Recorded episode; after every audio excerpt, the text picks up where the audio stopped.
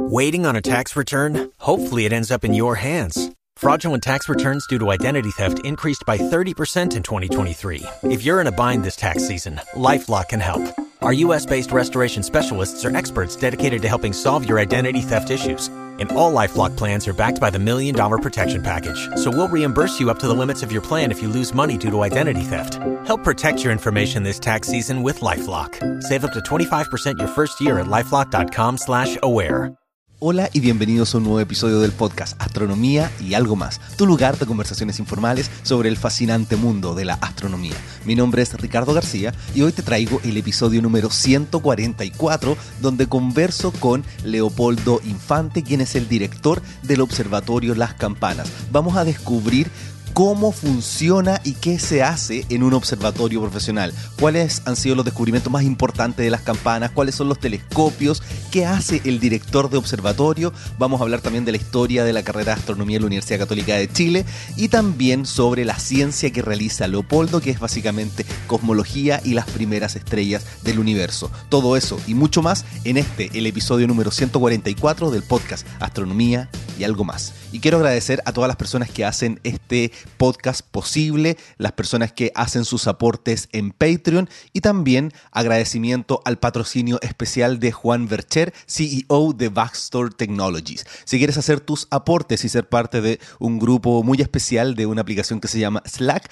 tienes que ir a patreon.com slash Astrovlog. Quería leer también algunos comentarios del episodio anterior sobre las galaxias medusas. Muchas gracias a todos los que hacen sus comentarios en Evox, redes sociales eh, y en Apple Podcast. Aquí Javier Caballero está diciendo, excelente episodio y estupenda entrevista. Qué gran privilegio el poder conocer de primera mano estos fabulosos objetos. Saludos. También Antonio Gil está diciendo, interesante y ameno para alguien de letras que le explicaron en el colegio fatal la física. Si pudiera dar marcha atrás, me encantaría poder estudiarla. Desde Salamanca, un abrazo.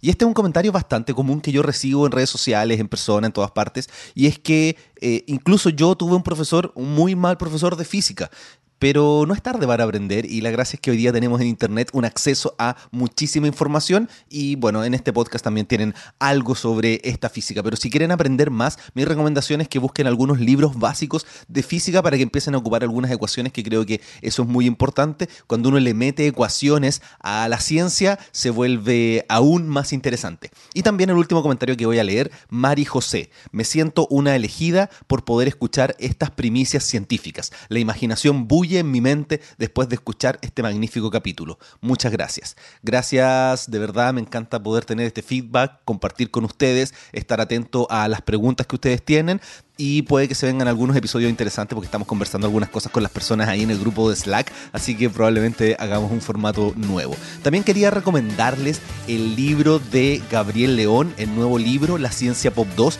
A Gabriel lo entrevisté en algún podcast donde hablamos sobre las vacunas, las abejas y varias cosas. Él es bioquímico, muy amigo mío, publicó su segundo libro en agosto, está disponible en Chile y también afuera está en versión Kindle, voy a dejarlo en las notas de este episodio y me acaba de informar que ese libro está dentro del top 10 de los libros más vendidos en no ficción aquí en Chile. Así que felicitaciones Gabriel por el gran trabajo que estás haciendo. Vayan a leer el, libro, yo ya lo hice, está increíble. Y dejo entonces esta introducción hasta aquí para que disfruten el episodio número 144 del podcast Astronomía y algo más.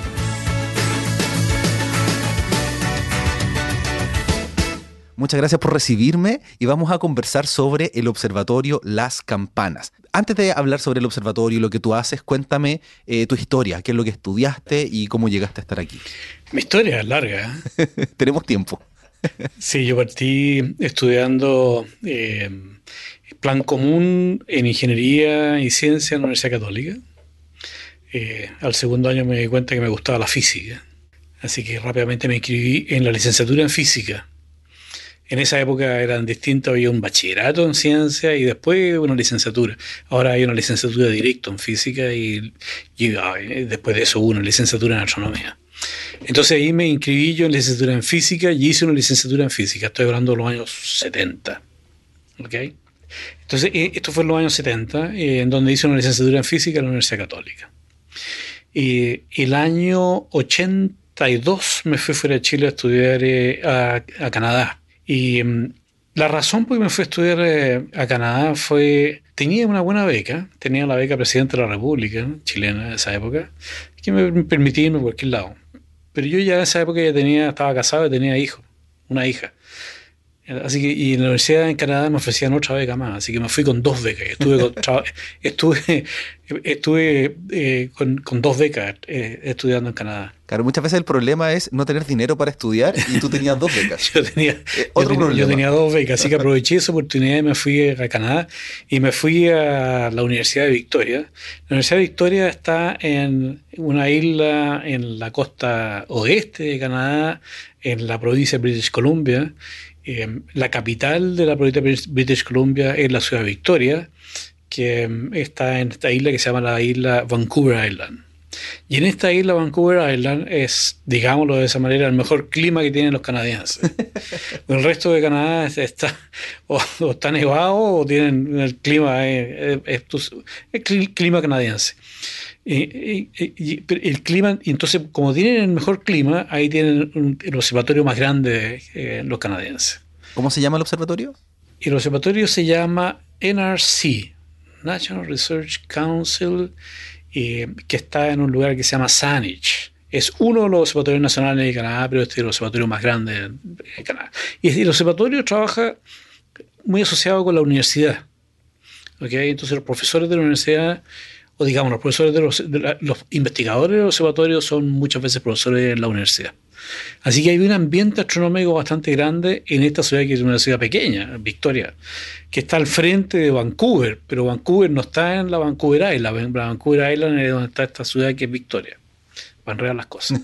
Entonces, la, comunidad astronómica es interesante porque está, está, está, Vancouver, con una universidad grande que es la Universidad British Columbia, está Victoria, que es la Universidad de Victoria, más el observatorio, que está ahí en, en mismo Victoria, y al frente de Estados Unidos está Seattle, que también es un polo eh, astronómico bien interesante. ¿En serio? ¿Qué es lo que tiene Seattle? Seattle tiene la Universidad de Washington, la Washington University que se llama, que tiene un departamento de astronomía bastante grande. Gran parte del desarrollo para los proyectos SLOAN eh, lo hacen de ahora directamente en la universidad, esta universidad, la Universidad de Washington. Qué bueno, ¿no? lo, que yo visité cuando estuve en Seattle fue el Pacific Science Center.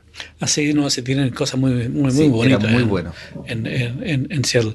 Así que había un ambiente astronómico ahí, y bueno, y ahí yo, me fui, yo fui a hacer un magíster, sin saber mucho qué, qué, quería hacer. De hecho, partí eh, con la idea de trabajar en eh, estrellas binarias porque yo había hecho un trabajo de tesis aquí en la licenciatura con un profesor chileno, alemán chileno, Nicholas Vogt, estudiando una estrella que se llaman RS Canon Venaticorum, que son unas estrellas bien particulares que tienen eh, una, unas manchas en, en, su superficie, que uno las puede seguir fotométricamente a medida que la estrella gira rota, entonces no podía seguir las manchas y estudiar la física de esa superficie de estas estrellas.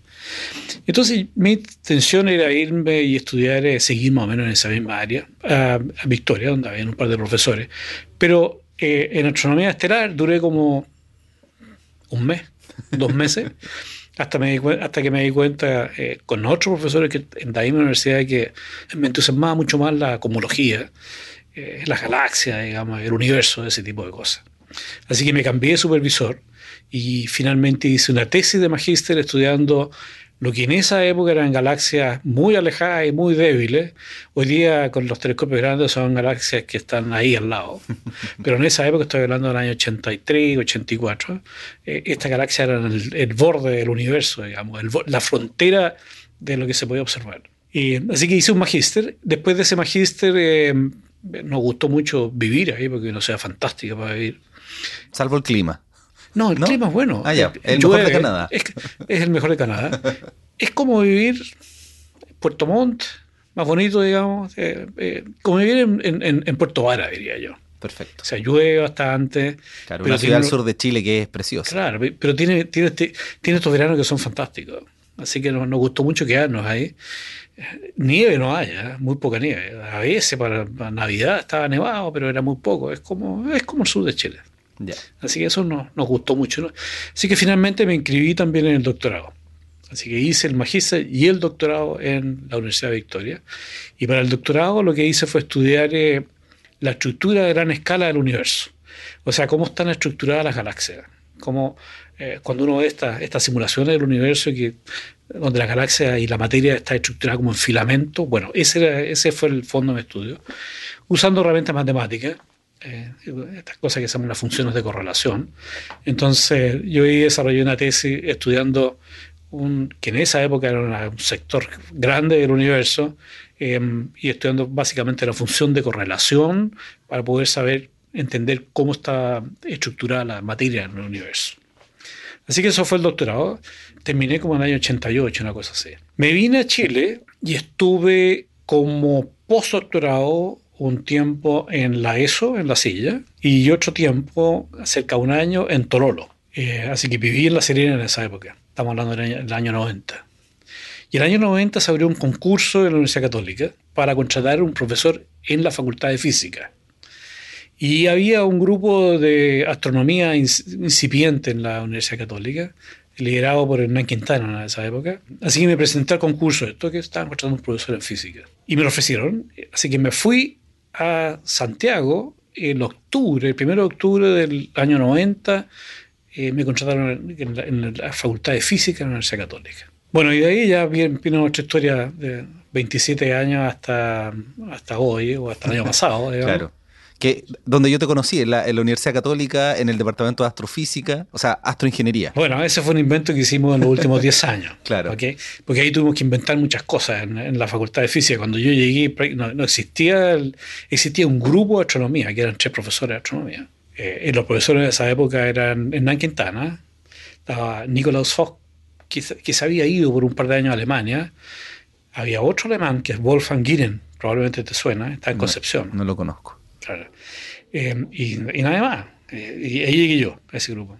Entonces ahí lo primero que inventamos fue un departamento de astronomía. Creamos este departamento de astronomía en el año 94, haber sido una cosa así, 95. Ahí partió el departamento de astronomía. Y empezamos a contratar gente. El primero que llegó de esa época debe haber sido Andreas Reisenegger. Perfecto. Que tengo un episodio con él también. Claro. Andreas Reisenegger ha llegado como en el año 96. Fue el primer contrato de astrónomo que hicimos dentro del departamento, o llegó justo cuando estábamos armando el departamento, Andreas. Qué buena. Yo recuerdo cuando estaba en el colegio que cuando se abrió la carrera de astronomía en la Universidad Católica, como yo siempre soñaba con estudiar astronomía, me acuerdo que mi abuelita fue a decirme especialmente, mira, se abrió la carrera en la Universidad Católica. Bueno, terminé estudiando en la Universidad de Chile, pero me acuerdo que, que ya se estaba abriendo la carrera de astronomía como tal. Claro. Fue, fue por ahí. Y nosotros nos dimos cuenta, mirando el mercado, porque existía en la Chile una licenciatura en astronomía, pero, pero la gente iba a través de un plan común, era medio engorroso llegar a, estudiar licenciatura en la Chile. Y nosotros nos dimos cuenta de que básicamente si duplicamos o, a ver, o si le, cambiamos de nombre a la licenciatura en, física y le poníamos licenciatura en astrofísica o astronomía, el, el número de alumnos interesados iba a crecer. Y lo que hicimos fue tomar el programa de física y, lo convertimos en un programa de astronomía. Así que básicamente eran los mismos cursos de física con algunos, algunos pocos cursos de astronomía que se los agregamos al programa. Y armamos la carrera de astronomía.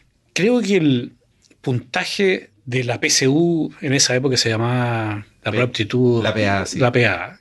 Que es la prueba que se da en Chile para poder ingresar a las universidades. Exactamente. Aumentó ponte tú, el, último que entraba, entraba con 600 puntos a 700 puntos. Solamente por haber hecho este cambio de nombre. Llamaba mucho la atención. El que, entonces mucha gente estaba muy interesada en estudiar licenciatura en astronomía y consideraban que la licenciatura en física no era tan eh, llamativo o sexy, digamos, como estudiar licenciatura en astronomía. Claro, además tenemos que considerar que en Chile tenemos muchos observatorios extranjeros instalados bueno, Ese era, el, ese era el gancho. Exactamente. Ese era el gancho, exactamente.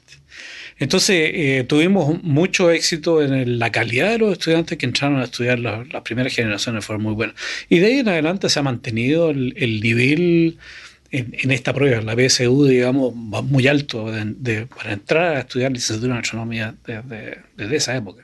Claro, y ahora construyeron un edificio, ahora armaron el de astroingeniería. Bueno, ok, después de eso vino, después de eso vino la creación de la licenciatura, primero el departamento, después la creación de la licenciatura, después el año 2000 eh, hicimos el doctorado, el, magíster y el doctorado, el posgrado, digamos, eh, y después el año 2007, 2008 partimos con el Centro de Astroingeniería y transformamos el departamento de astronomía en un instituto de astrofísica ¿okay?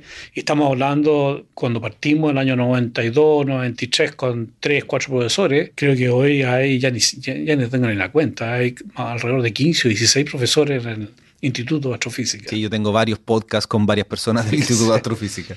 Así que creció muchísimo. De no tener ningún estudiante en esa época, eh, ahora hay, no sé, 50 estudiantes de doctorado, 50 postdocs, y deben haber ciento y tantos estudiantes de pregrado, así que una población por lo menos de 200 personas, de 200 estudiantes, si consideran los postdocs, digamos, en ese grupo, eh, más todos los profesores, así que está hablando de una población de unos 15 menos, de unos 10 personas que trabajan en astronomía, a más de 250 hoy día. ¿okay? Así que eso creció muchísimo. Pero tú ya dejaste todo eso y te viniste a las campanas. Eh, claro, entonces armamos este centro de astroingeniería que tenía una pata en ingeniería y otra pata en la Facultad de Física o en el Instituto de Astrofísica y, y otra pata en la vicerrectoría académica de la universidad. Y ese centro está funcionando, está, andando. De hecho, se cambió físicamente de lugar, ahora está en un edificio nuevo. Yo no sé cuando tú fuiste, estaba. Sí, fue el edificio nuevo en la entrada. E, ese edificio, claro. Que estábamos en el sexto piso, estábamos ahí en el edificio nuevo. En la entrada del campus San Joaquín. El edificio se llama Edificio de Innovación. Sí. Y, entonces se vio esto de la ingeniería a nivel de la universidad y a nivel de gobierno también y a nivel de, los organismos estatales, muy interesante porque hacía la conexión entre la tecnología y la ciencia. Eh, básicamente lo que estamos hablando de la transferencia tecnológica desde los observatorios al mundo académico. ¿Okay? Y nosotros con este centro de astroingeniería, la idea era hacer esta transferencia desde los observatorios del mundo académico y del mundo académico entonces conectarse con la empresa. Sí, de hecho recuerdo que tengo un episodio especial con Matías Jones hablando sobre fideos que es un espectrógrafo que desarrollaron ahí en la ¿Qué es eso ahí? Claro. Entonces, mucho desarrollo tecnológico y la idea entonces era transferir tecnología a la, a la industria. Y por eso que se nos ofrecieron irnos a este centro de innovación, porque ahí no es un edificio académico, sino que es un edificio donde hay muchas empresas, eh, hay, laboratorios internacionales, hay eh, instituciones internacionales que están ahí. Así que nosotros estábamos metidos en este, como le llaman ahora, eh, ecosistema académico empresarial, una cosa así. Así que ese fue un experimento interesante y el año pasado, justo yo, justo llevo un año aquí el primero de agosto yo cumplo un año de director aquí en Observatorio de las Campanas. Recibo un llamado de, del presidente del comité de búsqueda, porque estaban buscando director, el director anterior había sido por muchos años, más de 20 años, Miguel, Miguel Roth, eh, y después fue Mark Phillips, pero la idea era que Mark Phillips en la transición por lo tanto, eh, estaban buscando un director para el Observatorio de las Campanas. Así yo recibí un llamado del presidente del comité de búsqueda, del, de, Bob Williams, donde me, decían, pucha, ¿por qué no postuláis tú a este cargo? Que si yo, tenés las, las, competencias, eres astrónomo, además manejas un centro y estás asociado con la tecnología. Así que creían que yo era la persona adecuada. y yo le dije, no, yo estoy feliz en la universidad, en el mundo académico, un mundo que ya, imagínate, ya 27 años. es un mundo crecer la católica, claro, la pues, en la católica. Armamos todo eso. y, y, el mundo académico es un mundo distinto, porque es un mundo, primero, horizontal. ¿okay? Los profesores son cada uno es jefe de sí mismo y nada más, digamos. Están las figuras como el decano y el rector y los vicerrectores, pero en realidad ocurre todo a nivel de los, de los académicos, los profesores. Así que es un mundo bastante horizontal y, después de 27 años muy seguro, muy contenido en el caso mío, digamos. Así que está. Dije, ¿para qué me jubilo? ¿Para qué voy a ir? claro. ¿Para qué voy a ir? Eso fue lo que contesté. Después salí, estuvimos con Mark Phillips en una reunión, no, sé, yo, estaba, yo pertenecía a un consejo, del Consejo de Aura, por, tuve muchos años ahí. Y ahí una vez Mark también me dijo, oye, ¿por qué no postulás? Y te echaste en el perfil y qué sé yo. Así que yo postulé como jugando. Me quedé, ya voy a postular hasta que a ver qué pasa. Y al final, eh, bueno, pasé por todos los procesos y me llamaron a entrevista en Estados Unidos. Y, y, y, yo muy relajado porque yo tenía pega, digamos. O sea, me imagino que que estaba compitiendo conmigo no tenía pega y quería conseguirse la pega, así que estaba mucho más tenso que yo en, las en, las entrevistas. Sí, pega es trabajo en Chile, es como decimos al trabajo. Así que en ese sentido mi, mi aproximación al, al, a, este, a este proceso era, fue muy relajado. lo pasé muy bien, ¿eh? porque me hicieron preguntas súper entretenidas y le contesté así, libremente, bien, informalmente. ¿Cuál? ¿Te acuerdas de alguna? Qué sé yo, no sé, una pregunta bien interesante. A ver, a ver, sí, una pregunta bien interesante. Me decía, si tú tienes una idea, un desarrollo, o quieres tomar una decisión, eh, y tu jefe no, ¿ok? Eh, tiene otra idea, ¿qué es lo que, qué es lo que haces tú? Yo le dije, me lo salto. me lo salto el jefe. y, voy, y hago... claro, esa no es una respuesta que alguien que está postulando un cargo daría. Claro, entonces, y esas cosas claro. probablemente les gustó, no sé, en fin. Así que ahí, bueno, siguió el proceso, ya ahí hubo una lista corta y, y, y, me ofrecieron el cargo. Me ofrecieron el cargo como, debe haber sido como febrero del 2017. Yo les dije, ok, acepto el cargo, negociamos, negociamos sueldo. Obviamente el sueldo aquí es mejor que el sueldo que el de la universidad. Aunque la universidad no era malo porque estaba metido en varios proyectos, en el CATA y qué sé yo. Así que teníamos eh, no, no una situación económica, no era la situación económica.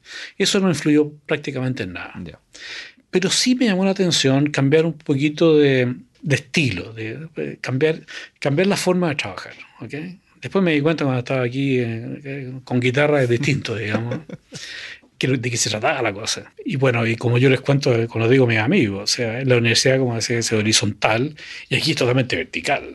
Aquí hay un jefe y hay un, organigrama donde hay otro jefe. Y, ah, entonces lo que dice el jefe se hace. Que en la universidad lo que dice el jefe nadie lo hace. Po. Ya no te puedes saltar al jefe, ¿no? aquí, aquí, no te puedes saltar al jefe. Fue la respuesta, pero no lo puedes hacer en la práctica. No, de hecho, cuando me contrataron, eh, cuando la, la, reunión que tuve con el, el, el, director de los observatorios en Estados Unidos, una de las cosas que me dijo, mira, mientras yo menos sepa de ti, mejor. Porque cuando yo sepa de ti, significa que hay problemas. Así que yo no quiero saber nada de usted. Yo quiero que usted opere en el observatorio, que mantenga los telescopios funcionando, las instrumentaciones andando y que los astrónomos que vienen a observar todos felices. Así que si eso ocurre, fantástico. Así que mientras menos yo sepa de, de, de ti, mejor. Claro, es muy distinto al mundo académico. El mundo académico eh, bueno, le da muchas vueltas a las cosas. Escribe papers, escribe mails y qué sé yo. Siempre hay una interacción más dinámica. Bueno, en fin, esto es como una, es como una fábrica. Nosotros generamos un producto aquí. Claro, eso es lo que te quería preguntar. ¿Qué es lo que hace el director de un observatorio? El director del observatorio tiene la responsabilidad de, de, tener funcionando todo el equipamiento que hay en el observatorio. ¿okay? En el fondo nosotros producimos tiempo de telescopio. Una medida es cuánto tiempo útil tienen los instrumentos. ¿okay? Por ejemplo, hay un índice que es el, el downtime de los instrumentos, o sea, cuánto tiempo falla un instrumento. Eh, que puede ser un porcentaje. Entonces, tu, tu operación eh, tiene que ver con que falle lo menos posible un cierto instrumento. Hay otros, otros, otras pérdidas de tiempo de, de, observación que son, por ejemplo, por tiempo, por viento, por nieve, por que eso no hay, no hay nada que hacerle, eso depende, no depende del director del observatorio. Claro. Pero hay cosas que dependen de la dirección del observatorio, que es justamente la parte tecnológica, es como que funcionan los, los telescopios. Así que lo que nosotros, lo que, lo que, lo que hacemos, o, o mi misión es maximizar la cantidad de horas de observación en los telescopios que tenemos, que tenemos aquí. Y, y llevar, obviamente, eh, y, y, para poder hacer eso tienes que manejar toda la parte administrativa y, manejar eh, la parte técnica, eh, tiene que ver con los contratos de, los, de los, ingenieros, tiene que ver con los contratos de los astrónomos, tiene que ver con la interacción con el mundo de los observadores. Pero en el fondo, pero el objetivo final es producir tiempo de telescopio. Mientras más horas de telescopio tú tienes para ofrecer, más exitosa la operación. Es básicamente eso. Claro, y para eso hay que tener toda una maquinaria de distintas personas, de soporte, de administración, trabajando en el observatorio. ¿Cuántas personas trabajan en las campanas? Cerca de 80. ¿okay? Y, y la, estructura, la estructura es la siguiente. Hay un equipo administrativo ¿okay? que lleva todo lo que tiene que ver con la contabilidad. Nuestro presupuesto viene de Estados Unidos los telescopios son, no son todos de Carnegie, sino que Carnegie es socio con otras instituciones en Estados Unidos. Por ejemplo, los Magallanes. Carnegie es dueño de un 50% de los telescopios de Magallanes, pero otros 50% son instituciones universidades americanas. MIT, Harvard, Arizona, Michigan. ¿Okay? Entonces de ahí viene el presupuesto para operar los, los Magallanes. Los telescopios más pequeños, que los Small Telescopes que le llamamos nosotros, que es el DuPont y el 1 metro, pertenecen a Carnegie, pero la, en realidad estamos asociados con proyectos que están ocurriendo, que eh, están usando los telescopios para generar un cierto resultado científico. Así que todos los telescopios Carnegie es socia. Carnegie es dueño del terreno, es dueño del observatorio, es dueño del hotel, es dueño de la infraestructura, pero maneja los telescopios en sociedad con, con, con, con otras instituciones. Claro, y de ahí viene el presupuesto. Entonces ahí viene el presupuesto. El aporte de las instituciones y lo que aporta Carnegie. ¿ok? Para, para que funcionen estos, estos tres Entonces tenemos, en, el observatorio tenemos, tenemos esta área de administración que administra el presupuesto. Después tenemos un área que es la parte central del, del, organigrama, que es la parte técnica. Y en la parte técnica hay básicamente tres columnas. Una columna que tiene que ver con las operaciones técnicas. ¿okay? Otra columna que tiene que ver con la instrumentación. ¿okay? Y una tercera columna que tiene que ver con todo el resto, pero la parte técnica del observatorio. Los eh, operadores nocturnos, eh, el personal electrónico, eh, y es toda gente que está asociada a la mantención de los instrumentos. Así que tenemos la primera columna administrativa, la segunda columna que es la parte central, que es la parte técnica, y, la, y, operaciones de la, de, la, de la operación técnica, y una tercera columna que es servicios y operación del observatorio. Porque, bueno, tú vas a ver mañana, cuando suba al observatorio, hay un hotel ahí. Ese hotel tiene un comedor, tiene cocina. Así que hay chef de cocina, hay gente que hace el aseo en las habitaciones. Hay que, hay que mantener como si fuera un hotel. Y por otro lado está un área que tiene que ver con servicios, qué sé yo, hay un taller mecánico, hay un generador eléctrico, nosotros estamos conectados a la línea eh, de, potencia del backbone de Chile, pero nosotros tenemos que mantener y asegurar que la potencia, que la electricidad fluya permanentemente. No podemos tener un corte, porque si se corta la, electricidad no podemos enfriar los, instrumentos. Los instrumentos funcionan a baja temperatura. Por lo tanto, tenemos que mantener la electricidad fluyendo permanentemente. Así que tenemos un sistema, un sistema dual, que es la línea que viene del, del backbone chileno y por otro lado un generador. Así que si la línea se corta por alguna razón, pues hay un corte, qué sé yo, que los cables se rompen porque hay mucho viento. Hemos tenido apagones importantes en Chile, porque tenemos el sistema interconectado central, se corta algo y recuerdo una vez que falló un, un generador en alguna parte y medio Chile quedó sin luz. Exactamente. Eso no nos puede pasar a nosotros. Claro. Porque los instrumentos son instrumentos muy delicados que funcionan a bajas temperaturas, así que hay que estar enfriándolos permanentemente. Entonces, tenemos un generador, un generador que es suficientemente potente para la electricidad del observatorio. Y eso es todo un sistema complicado, que si se corta la luz, entonces parte el generador y una vez que vuelve la luz, entonces el generador se para y vuelve el sistema, el sistema el cable, digamos que viene del, sistema interconectado. Bueno, todo eso está en una área que es área de bodega y, donde hay además un taller mecánico, hay muchos vehículos que funcionan en el observatorio, hay que los vehículos hay que arreglarlos, así que hay, mecánicos, hay electrónicos, electricistas, qué sé yo. Así que tenemos esas tres columnas en el observatorio, la administración, toda la parte técnica, científica y la parte de operaciones eh, en el observatorio que tiene que ver con la electricidad y con los servicios del observatorio. Y eso es la estructura del, del, observatorio. Alrededor hay, alrededor de unas 80 personas que trabajan ahí. Otra complicación que tenemos, y que es la misma complicación que tienen las mineras, es que trabajamos en turno. Entonces hay turnos de 8 por 6, hay otros turnos de 5 por 2, hay turnos de, de 4 por 3, ¿te fijas? Eh, porque la operación es 24 horas y especialmente las noches tienen que estar. Nosotros funcionamos todas las noches del año excepto una. ¿Cuál? Se turna entre Navidad y Año Nuevo, que se, que se para el observatorio. Pero el resto de las noches tienen que estar funcionando. Ya, entonces un año es Navidad y el otro año es Año Nuevo. depende. se conversa. se, conversa, sí. no, es, tan estricto como eso, pero, pero se, hay una noche que no se opera. Ya. Y esto es distinto a otros observatorios que muchos observatorios cierran, por ejemplo, un mes. Alma, por ejemplo, cierra completamente un mes. Apagan todos los observatorios durante un mes, que, que, en el tiempo del invierno de Bolivia. ¿no? Claro, no pueden funcionar en ese momento. Y en Estados Unidos algunos observatorios también paran por tiempos largos por, por el clima, básicamente, porque no vale la pena seguir operando los telescopios si el clima está, si afuera está nevando, si está lloviendo, qué sé yo. Pero en cambio que aquí no, aquí es el clima más del 85% de la noche tan despejada, entonces hay que operarlo todo el año. Sí, yo espero que mañana me toque una de esas noches despejadas. Está casi siempre despejado, así que sí. es muy raro que esté nublado, así que te va a tocar. Bueno, y cuando uno está tratando de coordinar todo eso como director, ¿cuáles son las mayores dificultades que te tocan a ti día a día? Las mayores dificultades. No, no son dificultades así, dificultades grandes. Así. ¿En qué cosas yo me pongo nervioso, por ejemplo? Ya, ok, eso podría ser una pregunta. Porque dificultades, eh, siempre estamos resolviendo problemas, o sea, hay un montón de dificultades. De repente hay un accidente en el camino, digamos, hay que resolverlo. O hay un instrumento que se echa a perder, hay que resolverlo.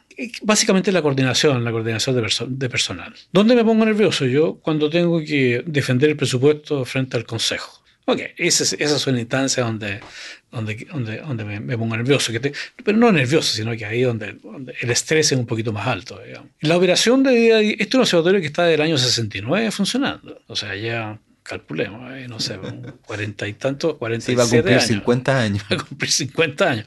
Así que sabe cómo funcionar. Es una, es una, una máquina que está bastante aceitada en ese sentido. No, por supuesto que como toda organización hay falencias, hay cosas que mejorar, eh, hay, hay que eh, ajustar eh, estructuras. Nos hemos dado cuenta que, por ejemplo, ahora acabamos de terminar de hacer un estudio de clima laboral en el observatorio. Contratamos una empresa, una empresa externa y nos hizo un estudio de clima laboral y basado en ese, estudio de clima laboral nos dimos cuenta, de algunas falencias. Por ejemplo, hay falencias en el lado de comunicaciones, ¿okay? entre la, jefatura y, los empleados. Entonces hay, hay, una serie de cosas que yo estoy preocupado permanentemente en solucionar que son de ese orden. Y la parte técnica, por ejemplo, estos, los observatorios, los telescopios Magallanes, son dos telescopios que son de última generación, son con eh, espejos activos y tienen cada uno varios instrumentos que tú puedes usar cualquiera de estos instrumentos durante la noche. Es una de las ventajas de este, estos telescopios con respecto a otros telescopios en el mundo, donde tú tienes un instrumento y ese instrumento que tienes que usar, digamos. Si quieres cambiar de instrumento, tienes que, tienes que pedirlo, digamos, y te hacen el cambio de instrumento. Aquí no, aquí hay varios instrumentos instalados en el telescopio, así que la mitad de la noche uno puede cambiar de un instrumento a otro muy fácilmente. Y los, instrumentos están hechos por seres humanos y fallan. Entonces, de repente, eh, fallan estos instrumentos. Entonces, cuando se, encienden las alarmas es cuando fallan los instrumentos y hay que repararlo. ¿okay? Entonces, hay que coordinar acción. Estos instrumentos tienen un investigador principal, alguien que no es del observatorio, sino que es de, los socios, que construyó el, instrumento, lo trajo para acá, lo instaló aquí y nosotros lo operamos. Así que si falla un instrumento, hay que contactar al PI del instrumento, que se llama, y este PI entonces tiene que estar en comunicación y ver cómo se solucionan los problemas que hay. Los instrumentos, como te decía, son súper sofisticados, así que todos fallan siempre. Siempre hay algo que falla qué sé yo, que el vacío de la cámara no está suficiente bueno. Entonces, porque hay un pérdida de aceite. O eh, los sistemas, las cámaras CCD, eh, algunas tienen demasiado ruido. Qué sé yo, está lleno de detalles técnicos que hay que ir solucionando permanentemente. Entonces, eh, la pega nuestra tiene más que ver con la coordinación del personal técnico, los ingenieros, que están arreglando los instrumentos y desarrollando sistemas para poder manejar mejor los instrumentos de tal manera que haya cada vez menos tiempos perdidos por eh, fallas técnicas. Esa, esa, es la cosa. Claro, porque lo importante y todo este mecanismo está armado por una idea, que es hacer ciencia estando como siendo el director del observatorio, ¿tienes tiempo a veces de meterte un poquito en la ciencia que se está haciendo? Porque me imagino que también tu curiosidad también te lleva a eso. Bueno, eh, una de las, de, las, de, las, de las, cosas que yo negocié cuando acepté el cargo fue un tiempo para, para mi ciencia. Perfecto. Yo, yo, toda mi vida he tenido proyectos de investigación y he, he desarrollado proyectos de investigación siempre. así que eh, es algo que, que no quiero dejarlo. Así que tengo un 20% de mi tiempo, entre comillas, ¿eh? es como un día a la semana, pero también entre comillas, porque no es tan así. Claro, porque si hay para problemas tienes que solucionarlos. Claro, para hacer mi ciencia. ¿Y cuál es tu ciencia? Yo me dedico a la cosmología y me dedico a estudiar las galaxias lejanas, o sea, las primeras galaxias que se formaron. En términos técnicos, las galaxias de alto redshift que se llaman. ¿De cuánto redshift? Estamos hablando de redshift 10. Ya, muy lejano. Si, tú te ubicas. Redshift 10 significa unos 300, 500 millones de años después del Big Bang. Okay, así que, y el Big Bang fue hace 13,7 mil millones de años, así que estamos hablando de una pequeña fracción después del Big Bang. 300 millones de años es pequeñito comparado con 14 o 13 mil millones de años. Claro, se supone que las primeras estrellas se formaron entre 180 y 250 mil años después del, del Big Bang, o sea, millones. Millones de años. Sí millones de años. Y las primeras estrellas se formaron con las primeras galaxias. Exacto. Y las primeras estrellas se formaron muy rápido y se formaron o se vieron esta estructura, porque en el fondo estas estructuras vienen del principio, que son fluctuaciones de la densidad, que a medida que el universo evoluciona, se expande, estas estructuras, estas estructuras empiezan a colapsar, hasta que de repente, por algún proceso físico, se encienden las estrellas que están dentro de estas estructuras. Y así tú puedes ver la galaxia, porque se encienden las estrellas. En el fondo lo que está haciendo es la luz de las estrellas que están en esta galaxia. Entonces lo que yo he estado haciendo los últimos, no sé, 10 años es detectando las primeras, o sea, las primeras luces, las primeras estrellas, las primeras galaxias que se formaron, que se formaron en el universo. ¿Y cómo se hace eso? Eso se hace con eh, estudio, bueno, eh, la, expansión del universo hace que, eh, que, mientras más lejos tú estás de cualquier punto del universo, no sé, se están separando las cosas cada vez más rápido. Así que mientras más lejos, más hay más hay una diferencia de velocidad mayor entre tú entre el observador y el objeto. Claro, pero no es que el objeto se mueve, sino que el espacio crece entre nosotros. El espacio que está creciendo, ¿ok? la expansión del universo. Y, hay un efecto que se llama el efecto eh, de corrimiento al rojo, o sea, el espectro, la luz se, va, se corre cuando hay una diferencia de velocidad entre el observador, el observador y, la, y la fuente. Que es como el efecto Doppler, no es exactamente el efecto Doppler, es cuando como cuando pasa un tren, digamos, tú escuchas un tono cuando se acerca y escuchas un tono distinto cuando se aleja. Y eso es porque tú ves este corrimiento del espectro. Entonces, lo que hacemos nosotros es buscamos objetos que están resueltos en el cielo, porque pueden ser estrellas, porque están resueltos, o sea, significa que tienen un cierto tamaño en el cielo, pero que son muy rojos. ¿Ok? Así que tenemos, hacemos observaciones en infrarrojo para detectar estas cosas. Mientras más rojo, más probabilidad sea que está más lejos. ¿Y por qué? Porque está más lejos, porque se está la diferencia en velocidad es mayor. Así que hacemos una primera, primera detección. Pero eso no lo hacemos con los telescopios en la Tierra, sino que lo hemos hecho con, con el Hubble. Así que las detecciones de candidatos se, ha hecho, se, se, hacen con el telescopio del espacio. Claro, porque aquí en la Tierra tenemos el problema del vapor de agua para el infrarrojo. Tenemos el problema que no podemos mirar bien el infrarrojo, exactamente. O sea, eh, nos, nos, nos limita la, observación en el infrarrojo. pero, Sí, pero sí lo podemos hacer del espacio. Claro, porque están mirando a los límites del universo. Exacto. Entonces, entonces detectamos los candidatos con observaciones con el telescopio del espacio, con el Hubble Space Telescope. Y esos candidatos tenemos que verificar que son efectivamente galaxias alto redshift, que están lejanas. Así que para eso la única manera es sacar un espectro. Así que con los telescopios grandes en la Tierra lo que hacemos es hacemos espectroscopía de estos candidatos, de estos objetos. Y buscamos en, particular una línea, que es una línea que es la primera transición del, del hidrógeno que se llama la línea Lyman alfa. ¿okay? Es la, transición más fundamental del, del, hidrógeno, que como el hidrógeno es tan, eh, tan abundante, digamos, siempre ha sido muy abundante, pero también es muy abundante, ha sido fue muy abundante en esa época, por lo tanto, si tenemos un objeto que está colapsando, emitiendo radiación, lo más probable que emita esta línea. Esa línea, que es que una línea que está prácticamente mucho más allá del ultravioleta, en, situación, en, en, reposo, digamos. ¿Ya? ¿okay? Se ha corrido hacia el infrarrojo Perfecto. en esta galaxia. Esa línea, si yo la tratara de observar en la, qué sé yo, los nubes Magallanes, tendría que mirar en el ultravioleta lejano. ¿okay? No hay telescopios que, que, que, lo puedan hacer. El ultravioleta es imposible mirarlo, digamos, hacia los rayos X, digamos, una cosa así. Pero esa misma línea se observa en el infrarrojo cuando la diferencia en velocidades entre el observador y la fuente es muy alta. Así que detectando esa línea, identificando esa línea, como la, línea Lyman alfa, uno le puede medir entonces la velocidad y con eso puede medir el redshift. Y con eso tenemos una indicación entonces de la distancia. Una vez que detectamos esa línea, eh, es posible, si es que el objeto es suficientemente brillante, medir otras propiedades del espectro. Y esas otras propiedades del espectro básicamente es, qué sé yo, la tasa de formación de estrellas que hay en esa galaxia o la composición química de esa galaxia.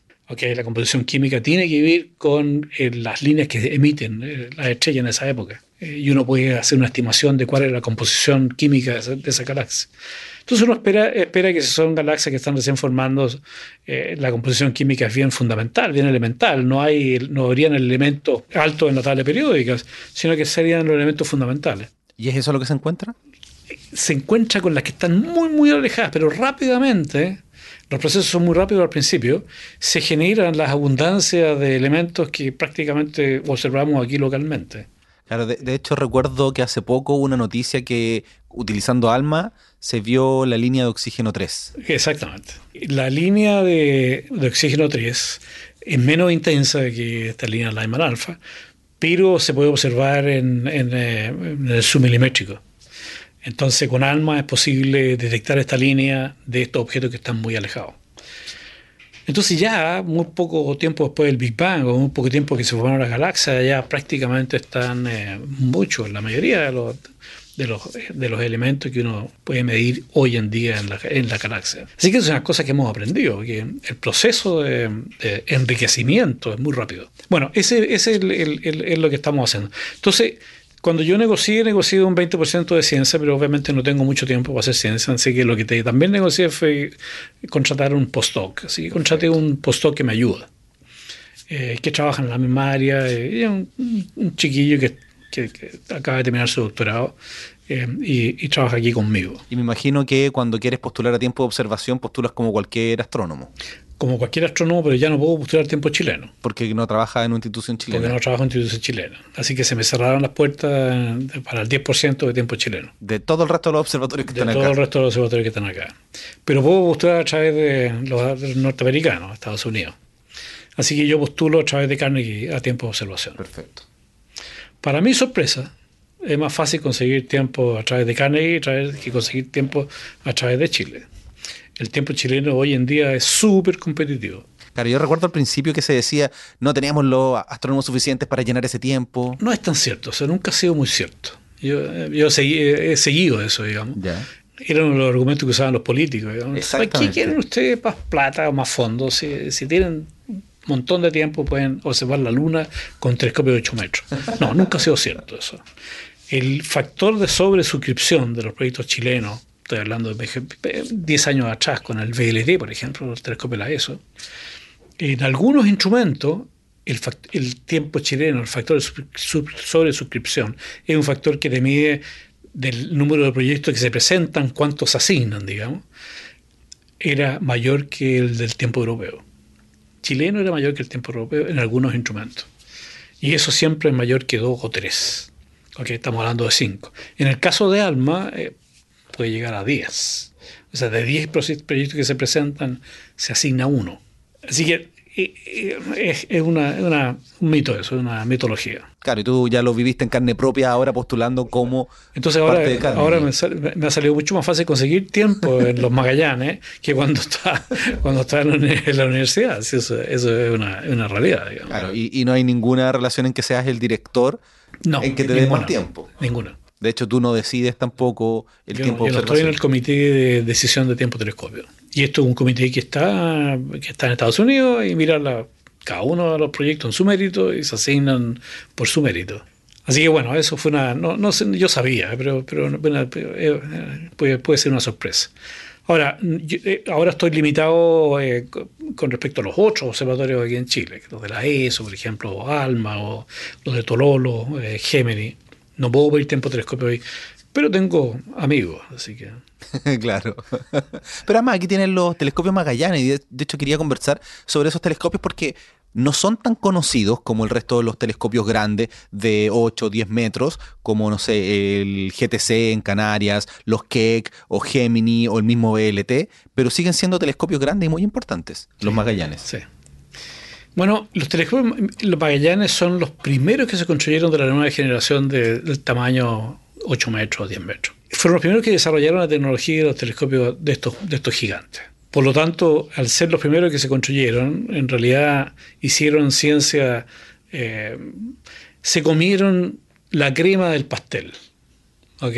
Así que tú ves que los resultados de los Magallanes siempre ha sido resultados científicos.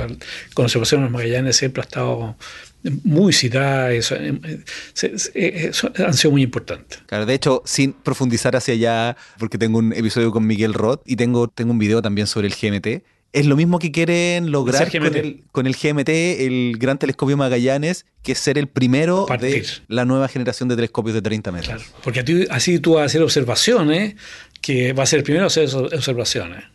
Eh, y va a poder hacer descubrimientos el primero del resto del mundo. Y eso pasó con los Magallanes. Y después se construyeron eh, varios telescopios del mismo tamaño, o sea, estos son telescopios de 6 metros y medio y son dos telescopios de 6 metros y medio, pero un telescopio de 8 metros como los de los VLT son, eh, en términos de, a ver, en, términos de cuánto puede observar o cuán lejos puede llegar, son equivalentes. Y mucho tiene que ver en el sitio donde están. ¿Okay? Tú puedes tener un telescopio de 6 metros y medio en un sitio fantástico, donde el zinc, ¿sabes lo que es el zinc? Claro, es como titilan las estrellas en la es la resolución de la, de la estrella que tiene que ver con la, con la, con la atmósfera. Claro, y se mide en segundos de arco. Segundos de arco. Así que si el zinc en un sitio muy bueno, okay, un telescopio de 6 metros y medio puede ser más potente que un telescopio de 8 metros en un, en un, en un zinc que no es muy bueno. Claro, el mejor ejemplo es el Hubble el, Hubble que es de dos metros y medio, pero está fuera de la atmósfera, por lo tanto es un telescopio que es muy eficiente en ese sentido. Claro, compite con los de 10 metros de aquí en la Tierra sin ningún problema. Exactamente, exactamente. Entonces, y este telescopio eh, en el Observatorio de las Campanas está construido en un lugar que es, en ese sentido, es de los mejores que hay en, el mundo en términos de sí. ¿okay? Eh, por lo tanto, estos telescopios de 6 metros y medio, que son más chicos, tienen estructuras más, menores, los domos son más pequeños, son más baratos de operar y qué sé yo, compiten perfectamente con, qué sé yo, los telescopios de 10 metros, con los Keck en Hawái o el, Gran Tecan en, en Canarias, en términos de la ciencia que producen. Y además tengo entendido algo, corrígeme si me equivoco, que de los telescopios de este tamaño, de 8 o 10 metros, los Magallanes son los únicos que se le puede poner ocular y mirar a través del sí, telescopio. Hay uno de ellos, uno, hay dos telescopios, uno se llama el BAD y el otro se llama el Clay. Y en el Clay se le dejó la posibilidad de ponerle un ocular. Entonces, cuando nosotros tenemos visitas importantes, le ponemos un ocular, porque la gente cuando, cuando la gente cree que los telescopios pueden mirar con el ojo, así, con un ocular y mirar las estrellas, digamos. Y no, pues si hay una sala de control, que hay las cámaras, y qué sé yo. Y en uno de esos telescopios, en el telescopio Clay, uno le puede poner un ocular y subir al observador y mirar a través del telescopio. ¿Y tú lo has hecho? una vez lo hice hace muchos años, pero tuve que un segundo, una cosa así. Ahora lo vamos a hacer eh, el próximo año, el eclipse, que tenemos muchos invitados. Así que, de hecho, vamos a, reservarnos medianoche del Clay eh, para poner el ocular y hacer que la gente vaya y mire a través del telescopio, digamos. Eh, Debe ser increíble. Me imagino que con las nebulosas se ven hasta colores. Sí, claro, exactamente se ven detalles. Además que si te toca una noche con buen seeing, va a haber una resolución, va a haber detalles, digamos, y va a ver muy lejos. así, que es muy, así que estos dos telescopios en el sentido han tenido una historia muy especial, se han hecho descubrimientos muy importantes y son poco conocidos, tal como tú dijiste. Y son poco conocidos porque Carnegie es una institución privada. ¿okay? A diferencia de Aura, el Tololo, Gemini o los VLT de la ESO, que son instituciones públicas. Las instituciones públicas tienen que servir al público, por lo tanto tienen que darse a conocer. Aquí la filosofía o la cultura es distinta. Este es un observatorio privado, lo usamos nosotros con nuestros socios y no le contamos a nadie. Así que en ese sentido son menos conocidos los telescopios de este observatorio. Sin embargo, si tú tomas el área de los espejos, Okay, sumas todo el área de todos los espejos que hay en el observatorio de las campanas, es más o menos en tamaño, sumando todas esas áreas, es como el cuarto, quinto eh, observatorio más grande del mundo. Perfecto. Óptico, infrarrojo. ¿Y cuál sería el primero? El primero yo creo que es el VLT, es para nada. Son cuatro. Son cuatro de ocho metros. Sí. Después tiene los, los, los Keck, que son dos telescopios de 10 metros. Claro, imagino que después Gemini. Después Gemini, que son dos telescopios de 8 metros, pero son dos observatorios distintos, así que uno puede tomarlo como el, del sur y el del norte. Así que en ese sentido, campanas mayores, digamos. Y para contar, o sea, tener, el Gran Tecan, que es un telescopio de 10 metros. Así que en ese sentido, en términos de superficie, de espejo, eh, actual, eh, es de los, eh, de los observatorios más grandes del mundo. Sin embargo, muy poco conocido. Ahora, obviamente que esta institución y, y este observatorio se está abriendo al mundo y está trayendo partners, socios. Eh, de hecho, se está, se, va se está construyendo ya el GMT, que es parte del, del observatorio. Eh, está en el mismo lugar. Tú lo vas a ver ahí, está, se ve. Sí, de hecho ya estuve. Valentina me invitó a las primeras personas que alojaron en la residencia. Eh, yo estuve invitado ahí. Ah, tú, estuviste ahí ya. Así que estamos al lado. Somos, somos Carnegie es dueño un 15%, entre un 10 y 15% del GMT, ¿te fijas? Entonces.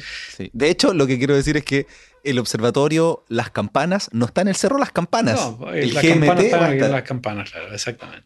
Que es el sitio que, que, era el mejor sitio del lugar, que se guardó para un telescopio de las dimensiones del GMT, fíjense, se estaba guardando ese lugar para hacer un telescopio grande.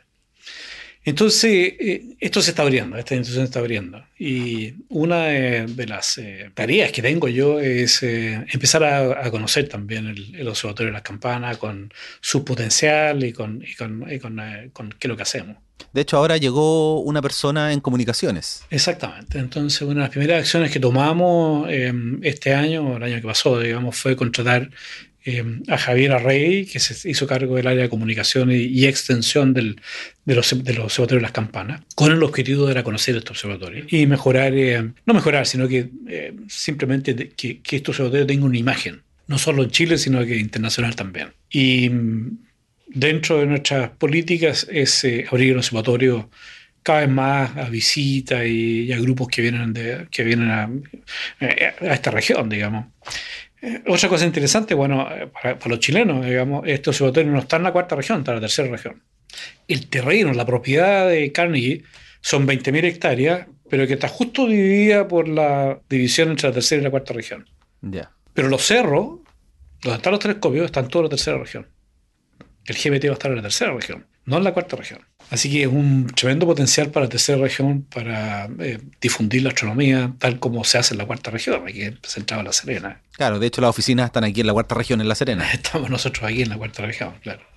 Pero los telescopios están en la tercera región. Entonces, es eh, una campaña que, que iniciamos eh, con, el objetivo de dar a conocer este observatorio y el objetivo de darlo a conocer es porque, bueno, eh, tenemos una responsabilidad a nivel de todo el mundo, digamos, de, compartir lo que, lo, que, lo que hacemos y compartir los, los descubrimientos y las cosas que hacen en este observatorio. Solamente en el último año se han hecho varios descubrimientos súper importantes desde telescopios de este observatorio. No sé si tú te acuerdas, hace unos meses atrás, bueno, al principio del año, digamos, a final del año pasado. La kilonova, ¿no? exactamente, el descubrimiento de la contraparte óptica de, las ondas gravitacionales. Eso fue increíble. La contraparte óptica, las, ondas electromagnéticas que se generaron en el, en el evento que produjo las ondas eh, gravitacionales, ¿te fijas?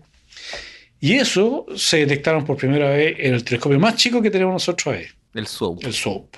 Por una estudiante de la Universidad de La Serena. Sí, salió en prensa en todas partes. En todas partes, claro. Así que eso fue una gran cosa que se, que, que se, que se hizo. Eh, después, durante el año, han habido un par de descubrimientos interesantes. Por ejemplo, eh, el descubrimiento del agujero negro que está dentro de un quasar más distante que se conoce en el universo. El agujero negro más masivo a alto redshift en el universo, ¿te fijas? Ya, ¿Qué redshift tiene? Porque yo recuerdo tener un, un episodio con Eduardo Bañados. Es, él es, exacto. Perfecto, sí, conversamos sobre ese quasar. 7.3. Sí, es increíble. es el redshift que tiene y claramente eh, hay un agujero negro ahí y hay un quasar. El más lejano descubierto. El más lejano y el más masivo. Lejano, digamos.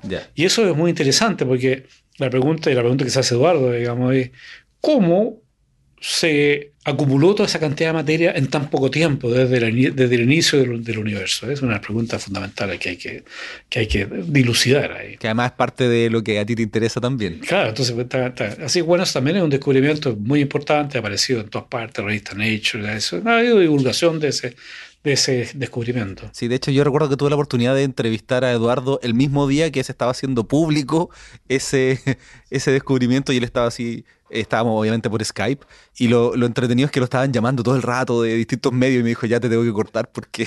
Se ha hecho famoso, se ha hecho famoso Eduardo, a nuestro pesar diría yo, ¿eh? bueno, Eduardo tú es chileno. Sí. estudió conmigo, eh, fue, alumno mío aquí en la, Católica, y se fue a hacer un doctorado a Alemania y, ha sido muy exitoso desde que hizo su doctorado. Es, ahora es postdoc en Carnegie y un postdoc, un, post, un postdoctorado en conjunto con la Universidad de Princeton. Pero ya antes de terminar su postdoctorado ya le ofrecieron un cargo permanente, definitivo, en, el Max Planck en, en Alemania. Entonces te digo yo, a nuestro pesar, haber formado a alguien tan bueno, porque lo, me hubiera encantado que Eduardo se hubiera venido a Chile y estuviera trabajando en alguna universidad chilena. Pero ya se quedó, se quedó fuera. Este, este, se hizo, es fantástico lo que ha hecho Eduardo. Bueno, eso fue otro de los descubrimientos. A ver, ¿qué otra cosa te puedo mencionar?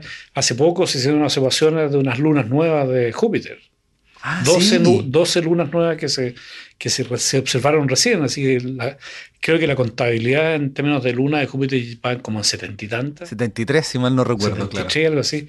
Y estas últimas 12 se descubrieron recién, con observaciones paralelas con el telescopio de 4 metros de Torolo y observaciones aquí en, las campanas.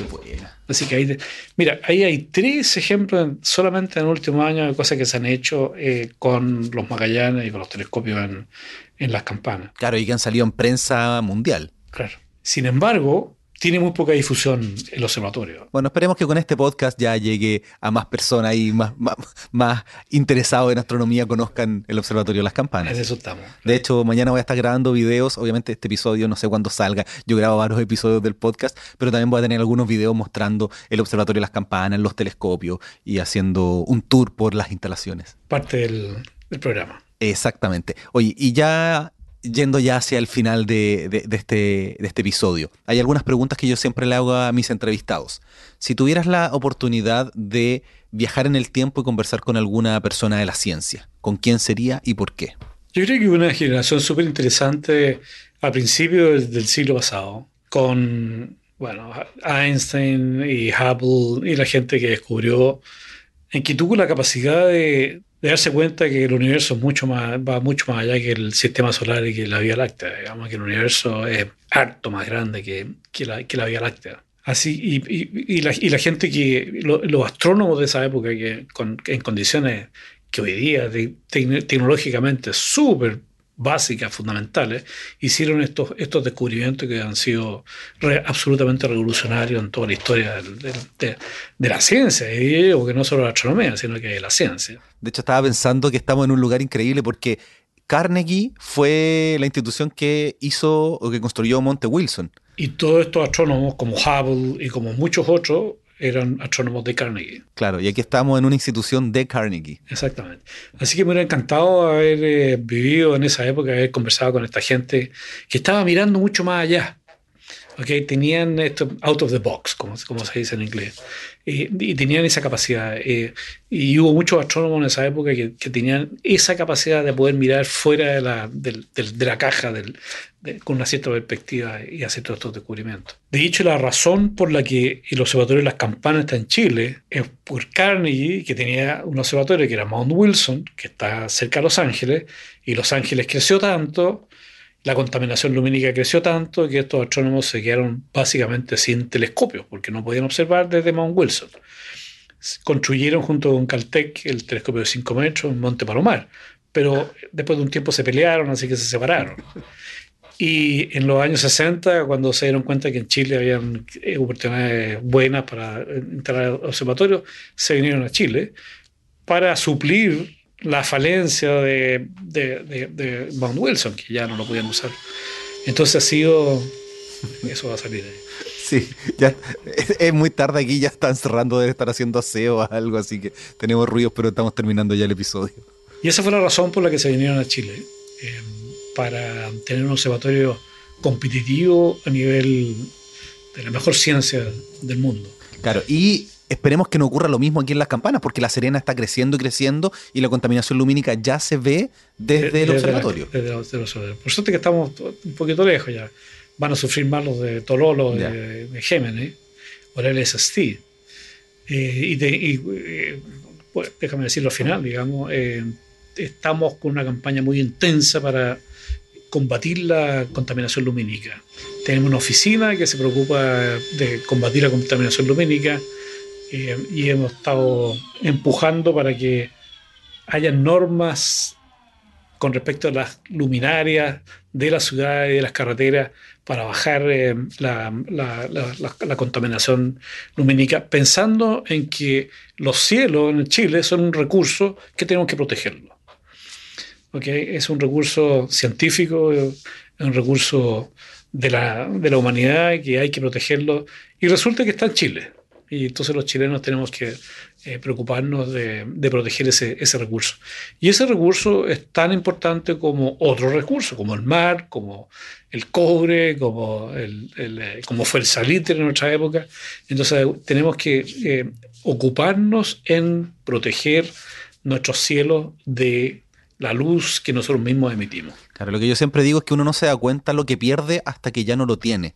Cuando no tengamos cielos para poder ver la Vía Láctea, cuando tengamos problemas de sueño porque tenemos demasiadas luces en las ciudades, cuando hayamos perdido el lugar que tiene los cielos más oscuros de este planeta y no podamos hacer más ciencia, ahí recién vamos a empezar a decir, hoy parece que deberíamos haber hecho algo. Y se está haciendo, yo invito a los oyentes a que vayan al sitio web de la OPCC, eh, donde hay mucha información, cuáles son las mejores luminarias y cuáles no. Es muy importante la protección de los cielos. Y ya yendo hacia la última pregunta. ¿Algún libro de divulgación de ciencia que estés leyendo, que hayas leído, que te haya interesado, que te gustaría compartir con los oyentes? Difícil, ¿eh?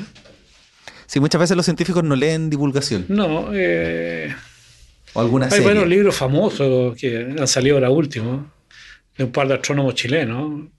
Eh, están muy buenos los libros, pero no son de mi colección eh, en particular privada, digamos. Hay sí un libro de niños que a mí me gustó mucho, que lo escribió Leonardo Bansi. ¿Tú ubicas a Leonardo Bansi, Leo Bansi? No me acuerdo, se llama Las Piedras de Paranal. Ya, no conozco el libro. He tratado de entrevistar al Leo muchas veces. Se, llama Las Piedras de Paranal. Ya.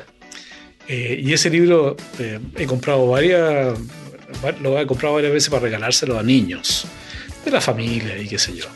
Ese libro me gusta muchísimo. ¿Y ese libro está solo disponible en Chile?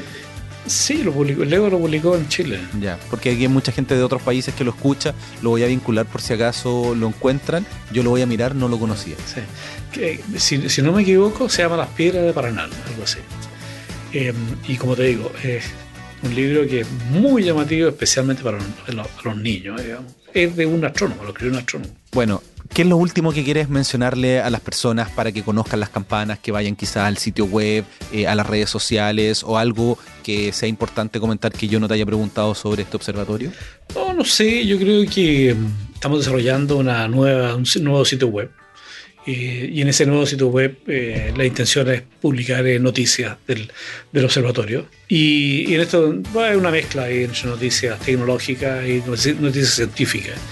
Y una de las cosas que, que, a mí me interesa mucho es eh, también no solo publicar noticias científicas, los grandes descubrimientos astronómicos, sino que también cuáles son los desarrollos tecnológicos que permiten estos descubrimientos, estas grandes, estos grandes descubrimientos astronómicos. Entonces vamos a tener una sección donde vamos a introducir eh, o publicar eh, noticias que tienen que ver con tecnología, qué sé yo, óptica adaptativa, eh, nuevos sistemas de, seguimiento de, objetos, eh, electrónica, eh, cámaras nuevas, digamos, más ultra sensibles. Claro, de hecho tengo entendido que se está trabajando en óptica adaptativa para los Magallanes. Sí, claro. Ahora, los instrumentos para los telescopios de, la nueva generación, los, los, gigantes, todos van a tener que tener óptica adaptativa. Exacto. ya no, ya, no, ya no, no, van a existir los instrumentos sin óptica adaptativa. Así que es un tema que se está desarrollando rápidamente en todas partes. Si quieres saber más de óptica adaptativa, yo siempre les recomiendo otros episodios a escuchar. Tengo uno con Ángel Otárola de el telescopio TMT, donde hablamos en detalle de lo que, de lo que es y cómo funciona la óptica adaptativa. Así que, bueno, Leopoldo, te quería agradecer este tiempo para poder conversar de tu historia, de lo que es el Observatorio de las Campanas y los desafíos que, tienen ahora en comunicación. Muchas gracias. gracias a ti, Ricardo, y a, tu producción, que es única en el sentido de que son pocos los que se dedican a esto. Y es una labor que es súper importante. Muchas gracias. Así que muchas gracias por la entrevista. Before Shopify, were you wondering where my sales at? Now you're selling with Shopify, the global commerce platform supercharging your selling. You have no problem selling online, in person, on social media, and beyond. Gary, easy on the cha-ching. oh, sorry, but my Shopify sales are through the roof. Start selling with Shopify today and discover how millions of businesses around the world use Shopify to ignite their selling. Sign up for a $1 per month trial period at shopify.com slash listen. Shopify.com slash listen.